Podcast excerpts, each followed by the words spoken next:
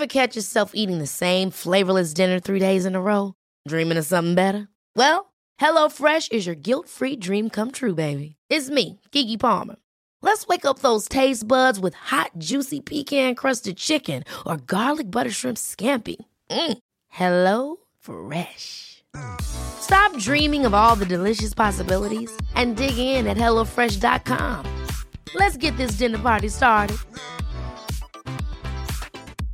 Hey, I'm Ryan Reynolds. At Mint Mobile, we like to do the opposite of what Big Wireless does. They charge you a lot, we charge you a little. So naturally, when they announced they'd be raising their prices due to inflation, we decided to deflate our prices due to not hating you.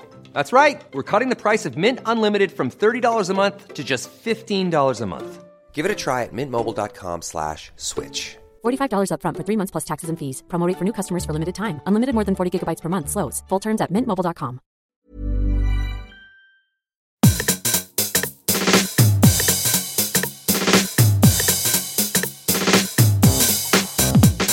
This is Eat, Sleep, Work, Repeat, a podcast about making work better. So, if you're listening to this, generally you're probably interested in the way that work's evolving, the way that work might be um, changing in the face of remote working and hybrid working, but you're also probably an enthusiast about making work more enjoyable.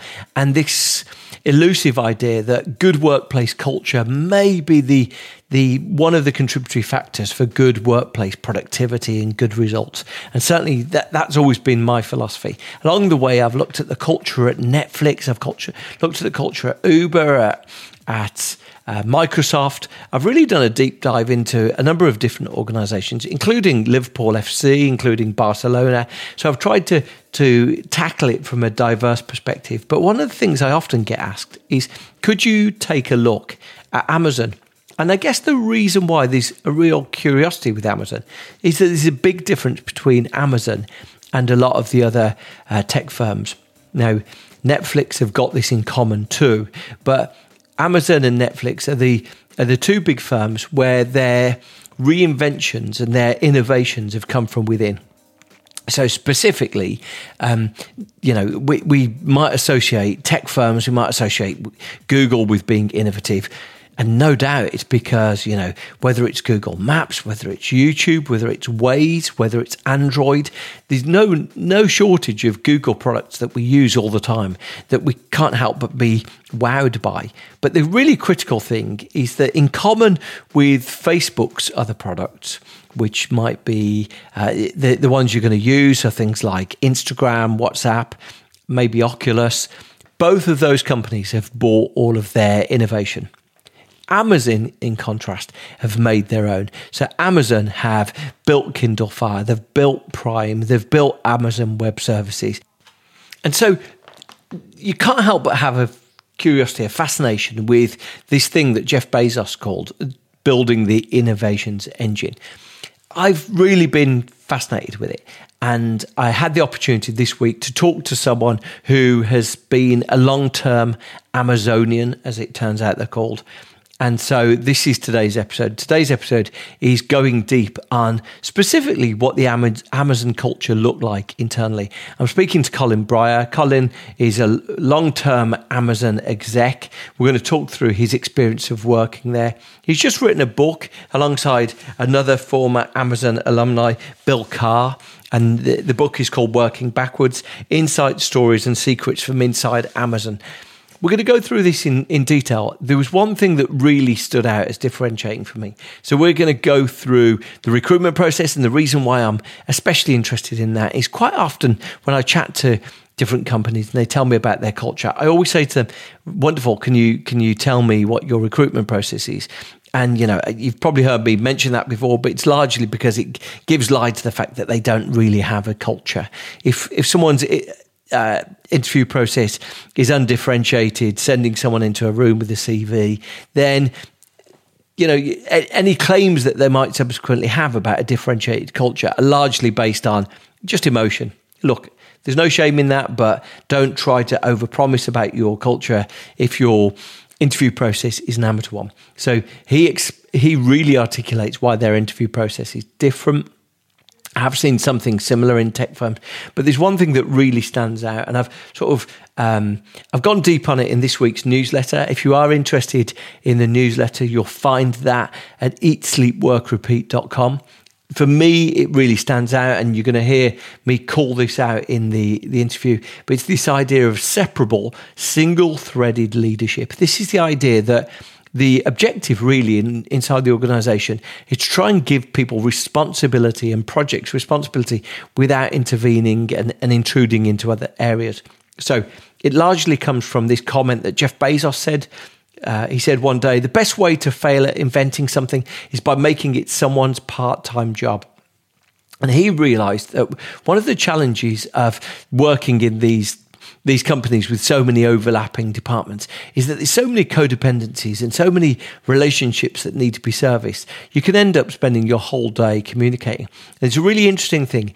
Bezos decided if we want Amazon to be a place where builders can build, we need to eliminate communication, not encourage it.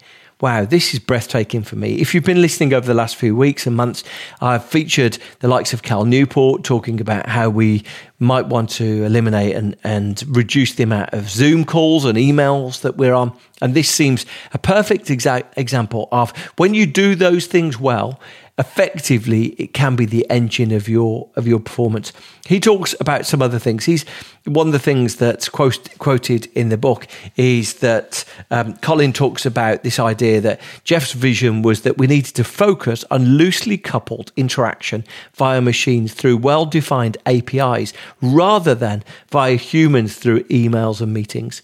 This would free each team to act autonomously and move faster. Now, obviously that might have a really difficult application for your own business but it's really interesting to think about what could you do to remove some of the codependencies or to turn them into quarterly updates or to have someone one person who acted as like the the points person who who helped coordinate projects. Really stimulating discussion so here it is. Here's my discussion, uh, really going deep on the Amazon culture. This is a discussion between me and Colin Bryar. He's the author of Working Backwards. Colin, thank you so much for joining me. I've, I think, you know, one of the requests I get all the time is people say, You've covered Microsoft culture. You've covered Netflix culture. You've covered these other organizations. Please, can you give us an insight into Amazon? I think largely because it lives in this space where it just is consistently innovative and consistently exceeds our expectations.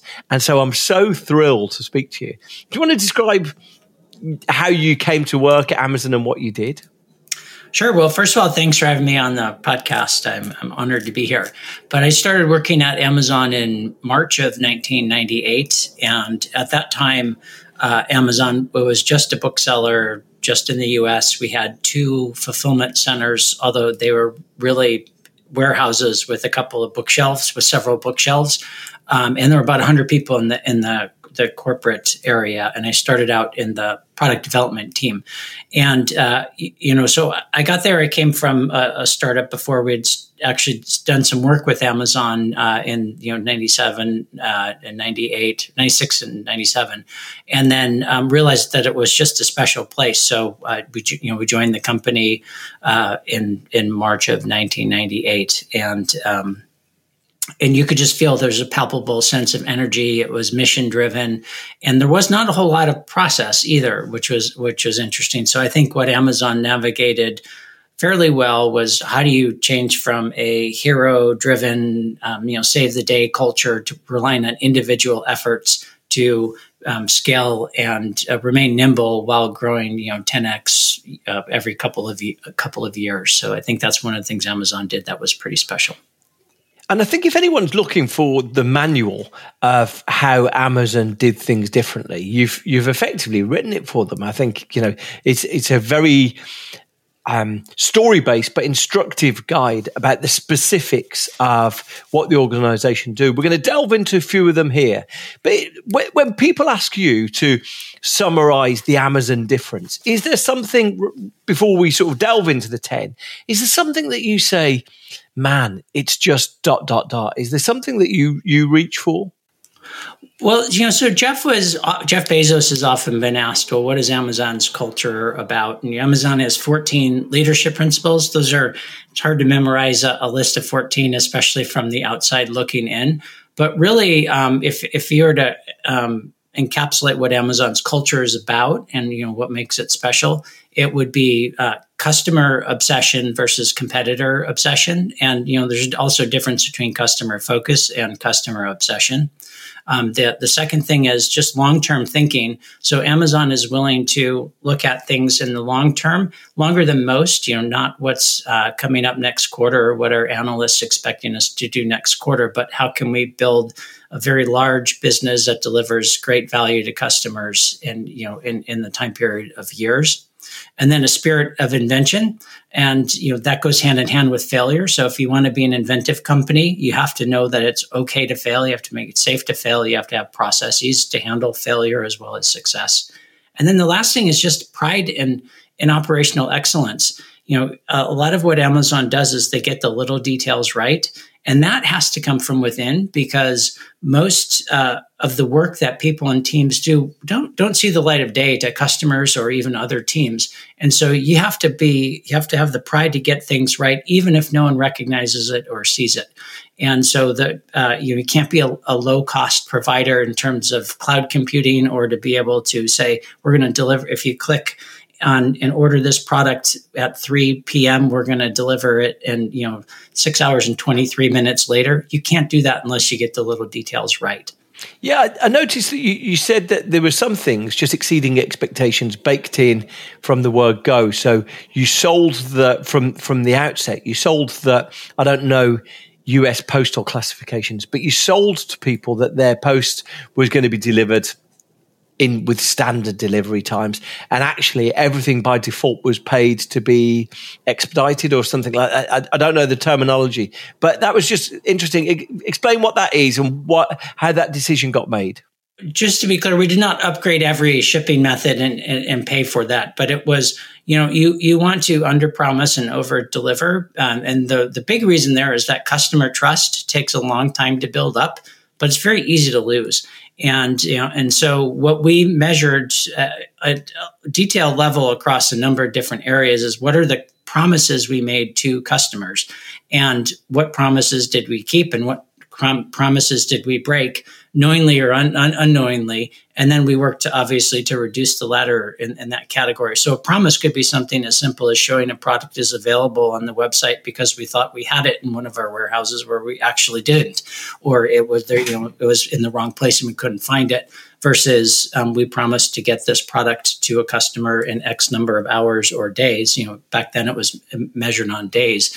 And so we wanted to um, uh, uh, under promise because there was a high error bar and uh, we didn't want to let our customers down. So you mentioned these 14 values and I'm going to link to them in the show notes. So if anyone wants to see them, they can, they can click to look at those because they're on the website, right? They're sort of, these are, these are published.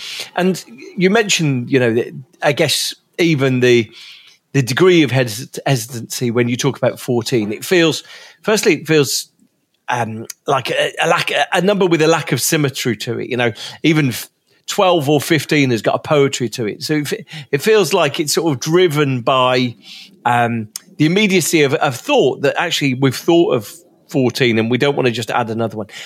But could, could you inform me? So a lot of companies have values and I'm just intrigued. Would you, would you describe them as being used in meetings? Do they live and breathe? You mentioned the customer obsession one, but are there other examples where you've witnessed – someone calling out a value and it informing a decision. Because I think a lot of us might say, yeah, you know, my company's got six values.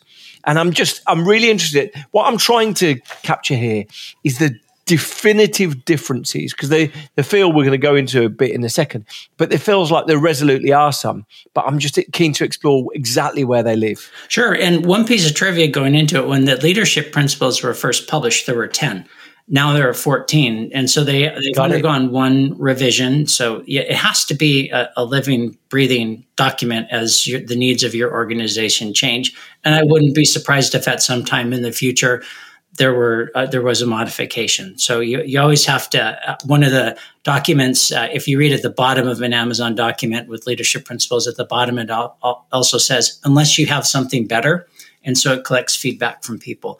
But I would say what what separates uh, Amazon with its leadership principles from a lot of other companies. Uh, well, first of all, 14 is unusually large, you know, uh, to, but but where Amazon uh, does really well is they take those leadership principles, they've taken them and really stitched them into every major process that the, the company does.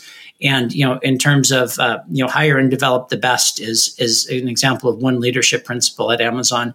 And there's a whole uh, uh, hiring process called the Amazon Bar Raiser process that is all about how can you uh, find people and hire the best people who actually reinforce your culture versus who are going to try to change your culture once they get there. And so it's a deliberate process to to assess do they do these candidates that we're, we're talking to do they embody and have they uh, exhibited the 14 amazon leadership principles in their past uh, career and past behavior because past behavior is the best predictor of f- future performance we found at amazon um, you know, thinking big and uh, and you know, customer obsession really shine in how Amazon uses what's called the working backwards process. You know, it's all about um, you know, we found that w- uh, a lot of companies, when they vet new ideas, they use what's called a skills forward approach. You know, they ask, what are we good at? What are our core competencies? What are our competitors doing? Can we nudge into a, a market? But we realized we were not mentioning the word customer enough in doing that.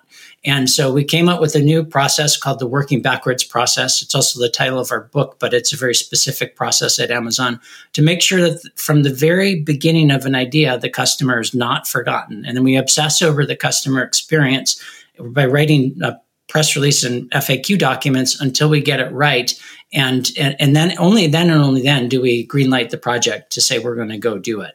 So those are a couple examples of where um, where we have stitched the the leadership principles into the way um, Amazon operates. So uh, yes, it's it's actually pretty rare to go through a couple of days at Amazon or a week at Amazon where you're not mentioning or talking about one or more of the the, the leadership principles. Does it feel substantially different to people? So you mentioned um, we're going to go into hiring next, but you mentioned that people are joining the organisation, and you say that they're being hired for a match, a values match. Um, do people remark when they join? Um, and, and, and, we're going to talk about meetings. Uh, the meetings thing aside, do people say, wow, this feels substantially different from this other retail organization I worked at or this other tech firm I worked at? Uh, yes, and I would say that the, the people who feel that way are actually the more experienced folks who've been at another company for 10 or 15 or 20 years, and then they come into Amazon, and it's a very different way of, of, of operating and um, and so you know part of the, the culture and leadership principles really define who you are and how you make decisions.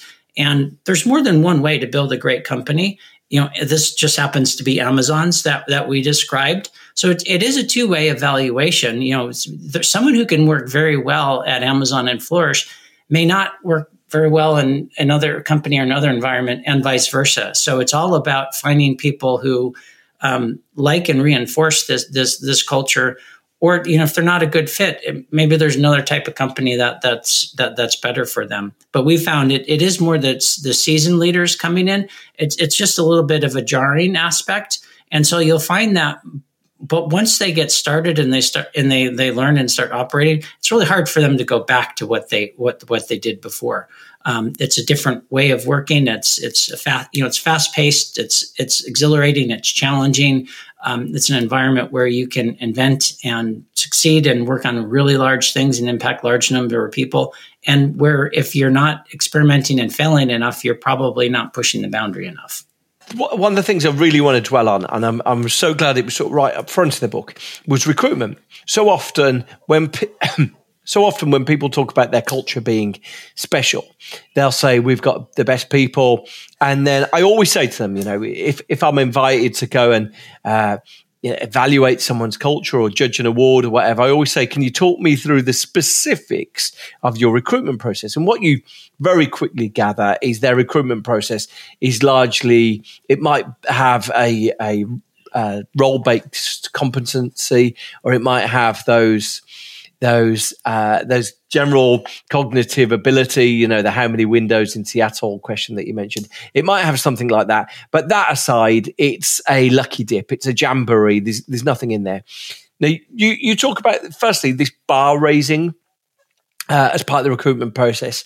And then you describe the rest of the, the process specifically, you've, you've, mentioned bar raising here. So, what would bar raising look like? Talk me through the recruitment process. How does someone? What do you call them? Do you call them Amazonians? What do you what do you call the uh, the staff at Amazon? By the way, the Amazonians are yeah, Amazon yeah, employees. Yeah, yeah. Um, so, yeah um, so, so to be hired into uh, to be an Amazonian, what talk talk us through the specifics of, of the process and and specifically the, the parts that might differ. Sure. The, the, so specifically, you know, Amazon they w- do take those 14 leadership principles very seriously. And as you mentioned, where people say that we we hire the the, the best people, everyone can't hire the top one percent of, of, people. It just the math doesn't work out that way. So what you're looking for are people who come in and reinforce your your culture. And uh, the, what's one thing that's different about Amazon's uh, interviewing process is there's an interviewing panel, usually about five to seven people, and they're each they're assigned one, uh, you know, two or three leadership principles, and one of their primary roles in the interview is to go find out how the candidate has exhibited their, their assigned leadership principles in their past career and find examples of that.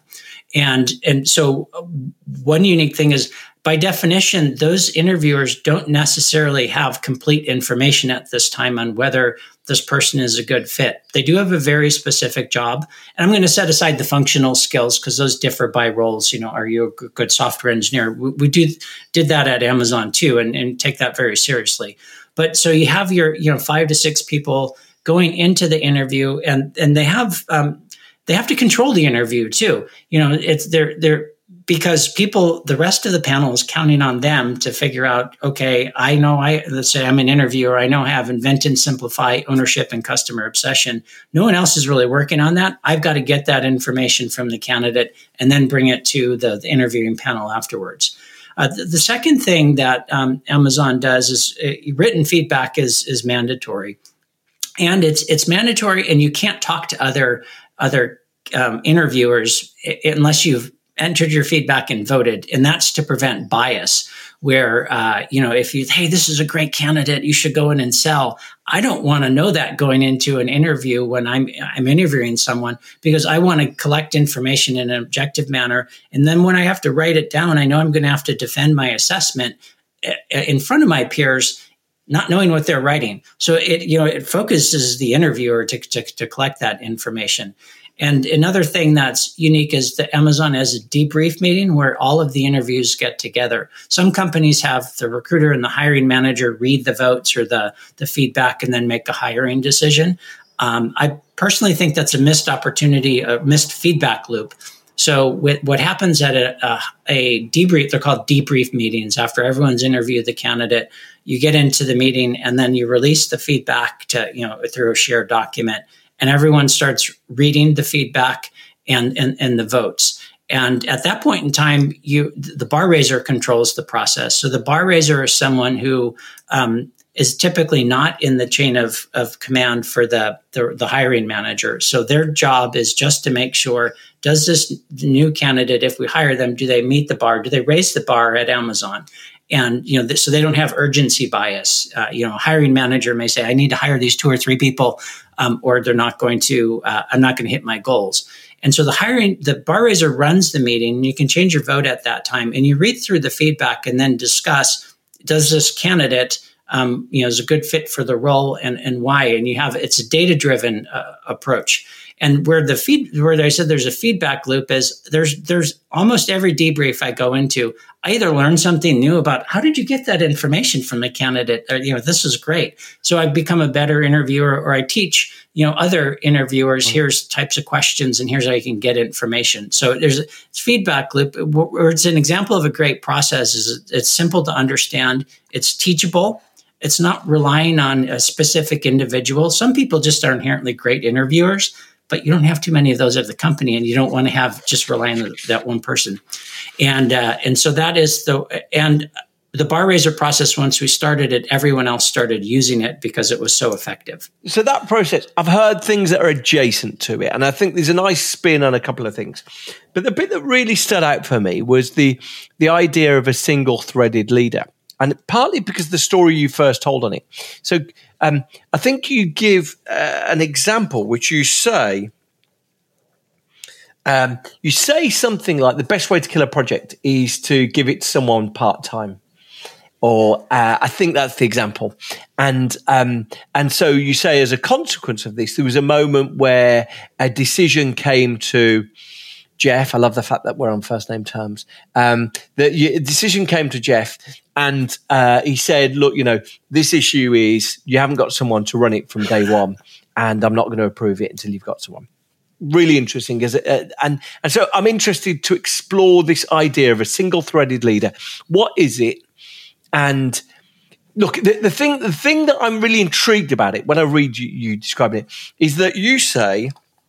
Here's the quote. Here's a quotation I cut. Uh, I think this was uh, Mr. Bezos. You said, uh, uh you say this actually. Um, uh, Jeff wanted Amazon to be a place where builders could build and wanted to eliminate communication, not encourage it. You know, as in a good company would would run on APIs connecting people, not emails. Now, this is a really fascinating and timely idea. The, the idea that there's not thousands of dependencies and we're not spending all of our, our time emailing each other, but rather we're empowered just to be in our lane and get on with it. now, this seems to me one of the biggest differences. So I'd love you to articulate what this feels like. And, and am I wrong in thinking that this is a big deal? It, it is a big deal, and in order to get there, you need to have your technical architecture needs to it, uh, it needs to be separate so teams can work independently, and you need your organizational decision making architecture separate too. You know, if you're at a company and you have to go talk to three or four people just to either beg or borrow resources or convince them it's a good idea and, and they need to weigh in on that. That's an example of an organizational dependency. And technology dependencies are I can't do this until I get three or four other software teams to write something, some code for me to, to, to build this product. So we wanted to figure out where those dependencies were, get rid of them so you can, you're in control of your own destiny. And, you know, a place where builders can build means you have an idea, you have the resources and autonomy to go do that. You're actually held accountable for it too, you know, so the, the accountability, accountability and autonomy go hand in hand. But um, so the, the quote, it was Dave Limp, who was the SVP of devices, said the best way to fail at inventing something is to make it someone's part time job. So if there is a problem in your company or an opportunity in your company that's big enough and it's worth doing, you need to have a leader who's capable of realizing that vision and who knows what success looks like, who has done it before, ideally, and has the resources on the team and the freedom to go build that. And you know, it sounds easy, but it, it's it's harder than it sounds to to, to do. There was one example with a, a product uh, called Fulfillment by Amazon. You know, it started off as a great idea, just never got done. It was number eight or nine on people's list. And Jeff Bezos and I, I was with it, you know, as his technical advisor at the time. But every six weeks, we'd get an update on this project sometimes it'd be a different product manager running it. And well, what happened? And that's the time Jeff said, hold on, this is not going to get done. I, and he, he, said to Jeff Wilke, who was running the operations at this time, I need one of your senior leaders to work on this and nothing but this. And so he took Tom Taylor, who had a big job and went to a team with no revenue and and and but it was it was a great idea and the total addressable market could be big and he actually made that work and you know a, a year later what's now known as fulfillment by amazon came out which is really the glue between amazon prime and third party marketplace retailers um, that would not have gotten done. It was a complicated project, so you needed a VP like Tom to go uh, run that project. You didn't, you couldn't do it with a a junior project manager, product manager running that. So, you know, it's single threaded, but the person has to have the, the skills to get the work done too. I, I, found the idea of, of that intriguing. Now, obviously, you know, I mentioned communication along the way there, and, and probably one of the things that has transcended into the stuff of legend is the different way of communicating, not least silent meetings. And I've, I've talked uh, on my podcast here about silent meetings. I just wonder if you could characterize that specifically, how that generally worked in the organization, you say that that's the one thing that people probably find most surprising, jarring when they make their way in. I'm just intrigued. Are there any other elements of communication that are, are strongly different from what people might normally experience? So uh, that that is the big one w- with narratives, and it and the the thing that we realized is that we were using slides, which are a presentation tool, um, as a decision making tool, and you know to, to, to shorten that, and, and, we realized that we wanted a better decision making tool, so we moved from slides to narratives. And the, you know, for a bunch of reasons, you could put a whole lot more information, you know, pixel density into narratives. You could have multi-causal arguments in a narrative versus the hierarchical slide. Uh, you know, business is complicated, so you need to have complicated. Uh, you need to have, be able to address those complicated ideas. You also uh, force the, the writer or writing team to have clarity of thought in what they're going to present before they get in front of an audience. And, you know, then, you know, people also, they read faster than they talk, so you can get through more information. So at, at Amazon, what we decided to try to do was, how do you pack as much information into a one hour meeting to have a high quality discussion around an idea to leave the meeting with a better idea or a better decision that you entered? And what some companies say, well, just let's keep it high level. It's the executive team coming in. We don't have time to get in all the details. Amazon inverted that to say, we, we finally have the executive team coming in. How can we get them up to speed as quickly as possible with as much information as possible so these experienced leaders can help us uh, shape a better idea? And the way that the, the meeting works, it, it's it's if you go into your first Amazon narrative meeting, it's kind of bizarre. Chit chat, and then it say, "Let's get started." Someone hits a button, and the document is shared or passed out. Um, you know, if you're in a conference room together, and it's silent for 20 minutes. And if, if you were to look at another bandwidth of what's happening, there's just a massive amount of information that's being transferred from the presenting team to the audience. And that in the audience, they're entering comments, asking questions in the document.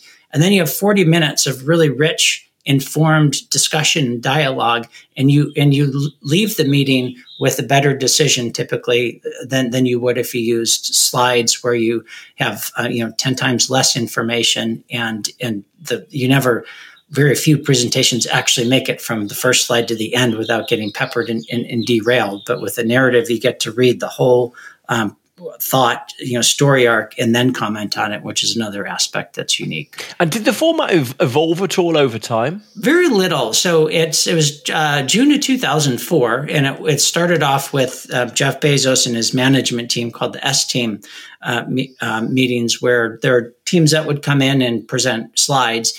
And Jeff just said, starting next week, we're going to write uh, memos instead of going over presentations it actually turned out that that email said a four page memo. And we, we've just found through practice that six pages for an hour or, you know, or less is about the right information density. So that changed a bit, but um, we did we were not too prescriptive on what the format should be. It's just the you know the narrative and clarity of thought. And then the other thing is once you get a couple good examples of here's what a great narrative looks like, they're shared throughout the company, and so people know where the standard is, and um, and you know people just started adopting narratives that only started at Jeff's staff meeting or his management meeting, but other teams started adopting it because the managers realized this is a better way for me to make decisions than using slides. So I'm going to start requiring other teams, my teams, to do it. Yeah, I mean it's really intriguing, and and six pages actually is not insubstantial. I'd have thought you know a few charts along the way and a bit of text, but that's it's a reasonable writing project. So someone told me, I said to, I read a war story on silent meeting somewhere. And I um, and I asked my friend at Amazon. I said, "Oh, and are these the only meetings you have?" He says, "No, no, we do have standing meetings as well, um, but you know, a big decision, a big strategic direction, or something that we're deciding would happen. Is that right?" It is correct. So the narratives, I think it's important to, it's a tool. It's not a way of operating. So it's a decision making tool. If you're going to right. go in front of a group and make a decision, narratives are, are the way to go.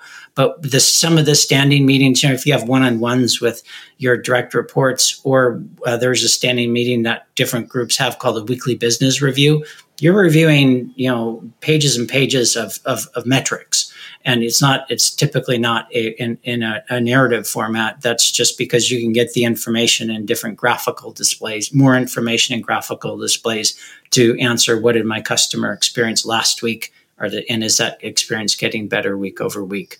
So yeah it's it's used for decision making the narratives are. And i think probably the, the thing that intoxicates people about Amazon is that this relentless innovation, improving the product, delivering new things, whether it's these sort of uh, cam- in-home cameras, the bananas in-home drone or whatever, like you know, it, there's just a vision there that's just executing incredibly quickly, and so. I'm presuming that's built on this working backwards idea, this idea of start with what the consumer wants and then and then work back. But I'd love you to differentiate two ways because I can definitely see that when it comes to Kindle. Okay, we want a product that is a seamless delivery over over you know um, GSM Airways or whatever that will deliver a product to anyone in the world anytime they want it, and we're going to sell every book. Boom! I can see starting backwards, working backwards, how you do that. I, I find it harder to see on Prime that I love. I adore my Prime subscription, but it feels this uh, madcap selection of tennis on my TV, a selection of a random assortment of TV shows that often delights and surprises me, and my packages arriving earlier. It just seems like a bundle of delightful but unrelated things. And I'd love you to sort of illustrate the working backwards with regards to both of those products, if you could, really. Sure. Um, so the beginning of Prime, I would say that that did the idea and the did not go through the working backwards process at the very beginning. It was okay. it started, you know, just before, you know, these processes, the narrative thing was an example. You could point to a single day and a single event to say, here's when Amazon switched to narratives for Jeff's uh, staff, you know, management team meetings the working backwards process was an evolution. We tried different formats of documents, and and different right. teams took a while for different teams to use it. And, and Prime was at the very very early end and did not go through that at least in the beginning. Once we knew we wanted to launch Prime, the team did build a working backwards document. But um, with Prime, it was it, I would, it's more long term thinking where uh, we were and and and customer obsession really shine through. We realized that our the growth rates business was growing, but those growth rates were going down. And if that trend continued, internet growth was going to continue.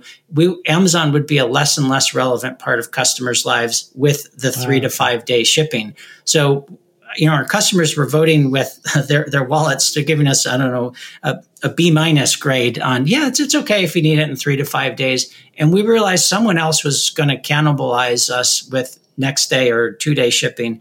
May as well be us. And so we, we just started to do that. And, you know, it started small and it didn't have, you know, Prime Video attached to it. Prime Video didn't even uh, exist then or the Kindle lending library. But we, what we wanted to do is create a premium experience for our best customers, which was the all you can eat two day shipping for, it started out at $79 in the US in 2005 and that grew over time. And we from early on you know jeff had said we'll eventually add other features because this subscription plan one of the benefits is it breaks a lot of ties. If it's your best place for movies if it's the best place to go to get you know uh, free two day or same day shipping it just takes a lot of cognitive load out of the customer's mind. So we, we, we knew from the early on we wanted to augment that um, but yeah, but it took it took a while to figure out what benefits um, you know get there. And I think Kindle Lending Library was the next one, and then Prime Video is actually a great source of of Prime subscriptions. But for for the for the Kindle, if I were to go back on how working backwards was used there, it was absolutely used. It was one of the first groups, and I don't think the Kindle uh, device would, would have looked like it did unless we went through that process. We were using the standard MBA tools, uh, you know, the SWOT analysis, how big your market going to be, you get your gross margin, how do you uh, negotiate with vendors to get selection on the platform. If we get 3% of this market, here's what it's going to be. But Jeff kept saying, well, what is it going to look like? Like, show me the mock-ups or uh, like walk me through how I buy uh, a, a, an ebook. And it, and, and it forced us, are a couple of things we realized going through the process. One, we realized what is really important for the customer.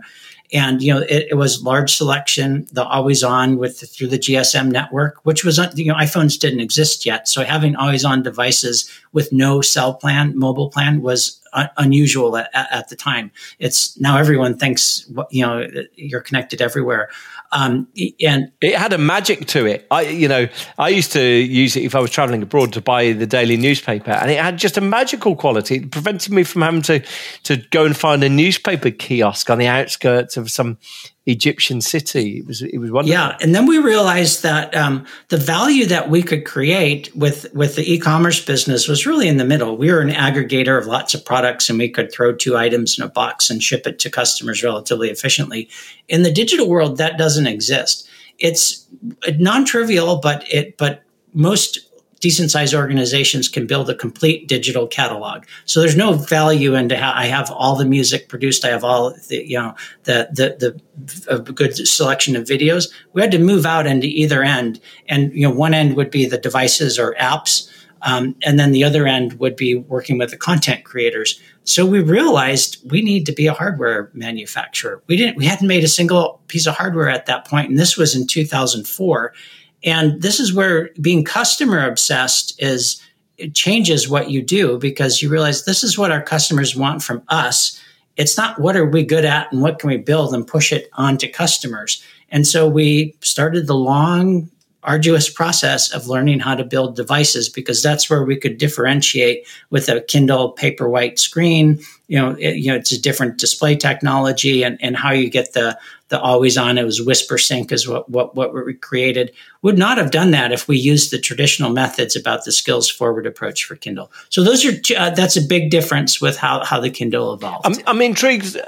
Probably the the other success of of Amazon was AWS and uh, I mean, just a, a, vast business in its own right. Really, you know, it was always before this year. It was always rumored that you know it would be spun off, profitably spun off. Um, AWS, what was the thinking behind AWS, and did any of the values inform that? Yeah, so um, we used the AWS and Kindle, I would say were the first two major groups to use the working backwards process. And with AWS, we realized, hey, there is a trend that that it, that's changing the way people build and de- companies build and deploy software.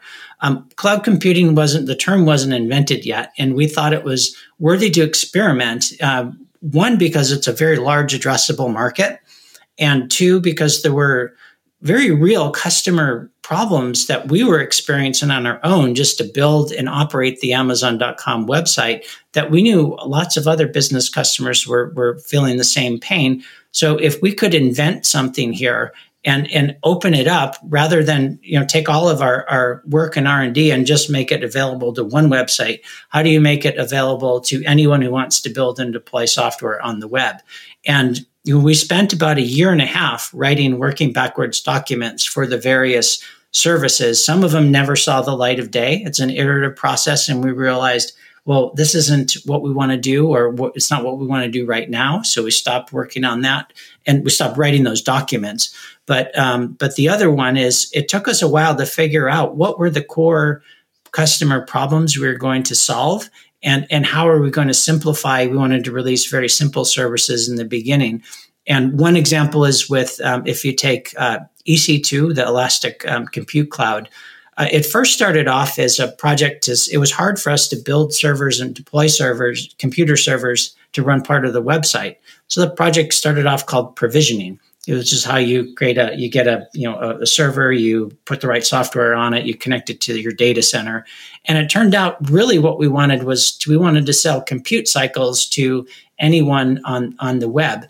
That was a journey that the working backwards process took us through. And one really um, aha moment is someone i wish i knew who wrote this said we want to any person in a college dorm to have the same access to the same world class infrastructure that an Amazon developer would. That was a light bulb that went on to really say, okay, we can do this and we're going to go build it. And looking at, and the, the space, you occupied the space with, without much competition for a long while, which was, uh, was amazing as well. Um, so, so look, we're, we're running out of time. People must hit you up all the time. And, and, and I, I adore the fact that you've written the manual for, for this company that intrigues us so much. Um, g- give us maybe one or two pointers you know maybe surprising things that you learned about the organization or or differences under the bonnet that under the hood that people wouldn't necessarily spot from the outside if people are thinking we need to be more amazon is there anything that you'd say okay reach for this as much as anything well one thing i, I uh, that is misunderstood is that long-term thinking people often people think it takes you longer to get to your end goal long-term thinking often gets you where you want to go faster and that's because How you're, so? You're you're not distracted and you're you're very clear on where you need to go. So um, the, another thing is you know people say well you're amazon so you can go do that because you're this ginormous company and you have all the resources getting resources at Amazon is actually quite challenging. You have to you you know you have to convince that it you know the the appetite for Amazon to invest is is much bigger than the what Amazon is going can afford to invest, and um, so you have to really be um, frugal with your resources. But um, you know, and then the other thing is that these processes that we describe in the principles, they one work across a number of different industries, and they've been proven to work across you know, e-commerce, heavy lifting logistics, streaming of bits like with Prime Video, AWS, which is B2C. It works in um, B2B, sorry, and then you know B2C businesses too. And they work for organizations, small organizations, and large organizations too. Most of these processes started off with small teams at Amazon, and and and that's where they were developed. And so they can work in an organization of 20 people just as well as it can in an organization of 200,000 people. Ever catch yourself eating the same flavorless dinner three days in a row? Dreaming of something better? Well, HelloFresh is your guilt free dream come true, baby. It's me, Keke Palmer. Let's wake up those taste buds with hot, juicy pecan crusted chicken or garlic butter shrimp scampi. Mm. Hello Fresh. Stop dreaming of all the delicious possibilities and dig in at HelloFresh.com. Let's get this dinner party started. There's never been a faster or easier way to start your weight loss journey than with PlushCare. PlushCare accepts most insurance plans and gives you online access to board-certified physicians who can prescribe FDA-approved weight loss medications like Wegovy and Zepbound for those who qualify. Take charge of your health and speak with a board-certified physician about a weight loss plan that's right for you.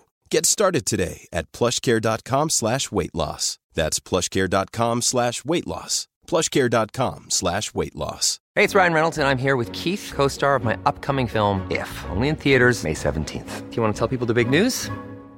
All right, I'll do it. Sign up now and you'll get unlimited for $15 a month in six months of Paramount Plus Essential Plan on us. Mintmobile.com slash switch. Upfront payment of $45 equivalent to $15 per month. Unlimited over 40 gigabytes per month. Face lower speeds. Videos at 480p. Active Mint customers by 531.24 get six months of Paramount Plus Essential Plan. Auto renews after six months. Offer ends May 31st, 2024. Separate Paramount Plus registration required. Terms and conditions apply if rated PG.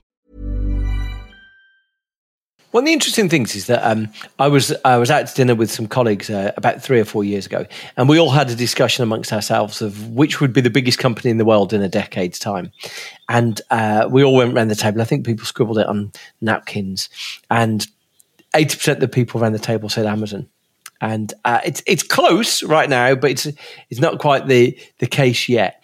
Um, all things considered, based on the size of Apple, the size of Microsoft, Amazon's uh, a small way behind. What do you think the 10 years ahead will have in store? Do do you believe that this culture is differentiated enough from those competitors that Amazon can go on to even greater things? I do for two reasons. One is that Amazon put a whole lot of work and, and, effort into creating what Jeff Bezos called the invention machine. And it's these sets of principles and processes that work across a number of different areas. And, you know, just AWS and the e-commerce are proof positive that you can take a company that works on one thing and creates a whole new business, you know, that with no tailwinds, quite honestly, from the other part of the business. Uh, the second thing is both Amazon's retail business, the e-commerce business, and uh, AWS are working in very, very large markets. They're so large that they're virtually unconstrained. And Amazon is still a tiny fraction of bo- both of those. So, it, just in those two businesses alone, there is a lot of room to grow um, in the e-commerce business. Amazon is not even the largest retailer in the U.S.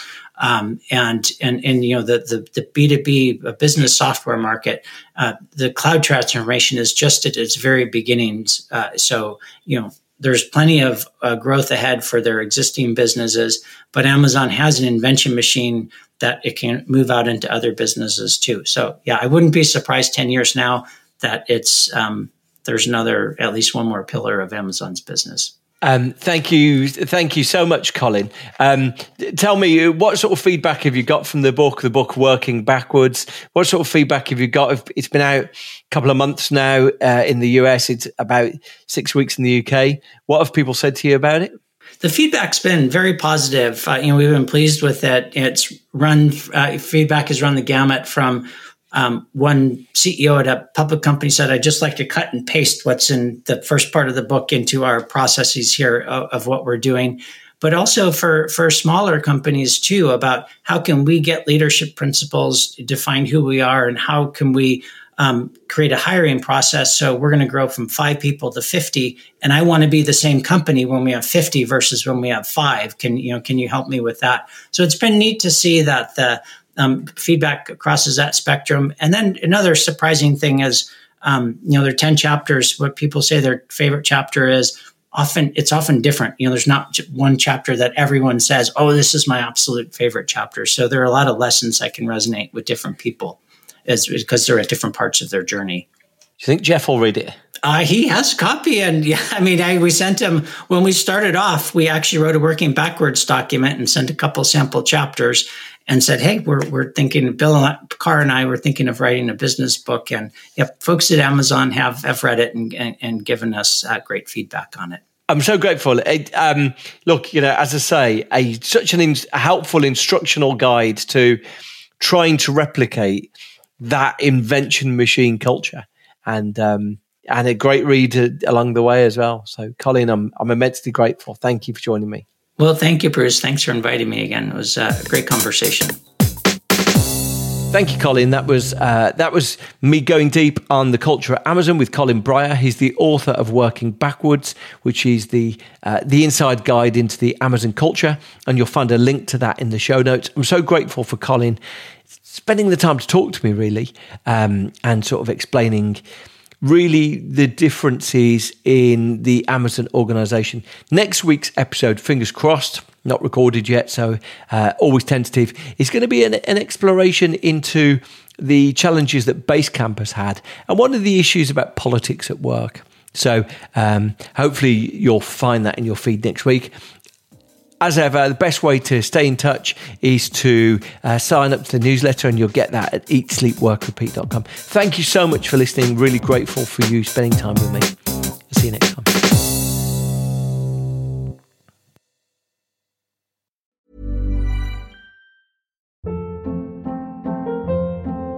Hold up. What was that? Boring. No flavor. That was as bad as those leftovers you ate all week. Keke Palmer here, and it's time to say hello to something fresh and guilt-free. Hello Fresh. Jazz up dinner with pecan-crusted chicken or garlic butter shrimp scampi. Now that's music to my mouth. Hello Fresh. Let's get this dinner party started. Discover all the delicious possibilities at hellofresh.com.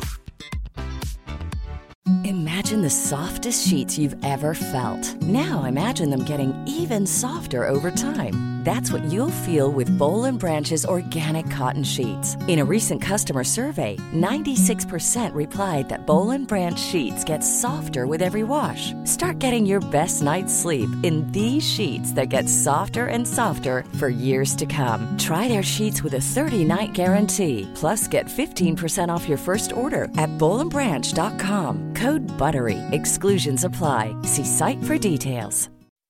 When you make decisions for your company, you look for the no-brainers. If you have a lot of mailing to do, stamps.com is the ultimate no-brainer. Use the stamps.com mobile app to mail everything you need to keep your business running with up to 89% off USPS and UPS. Make the same no-brainer decision as over 1 million other businesses with stamps.com. Use code PROGRAM for a special offer. That's stamps.com, code PROGRAM.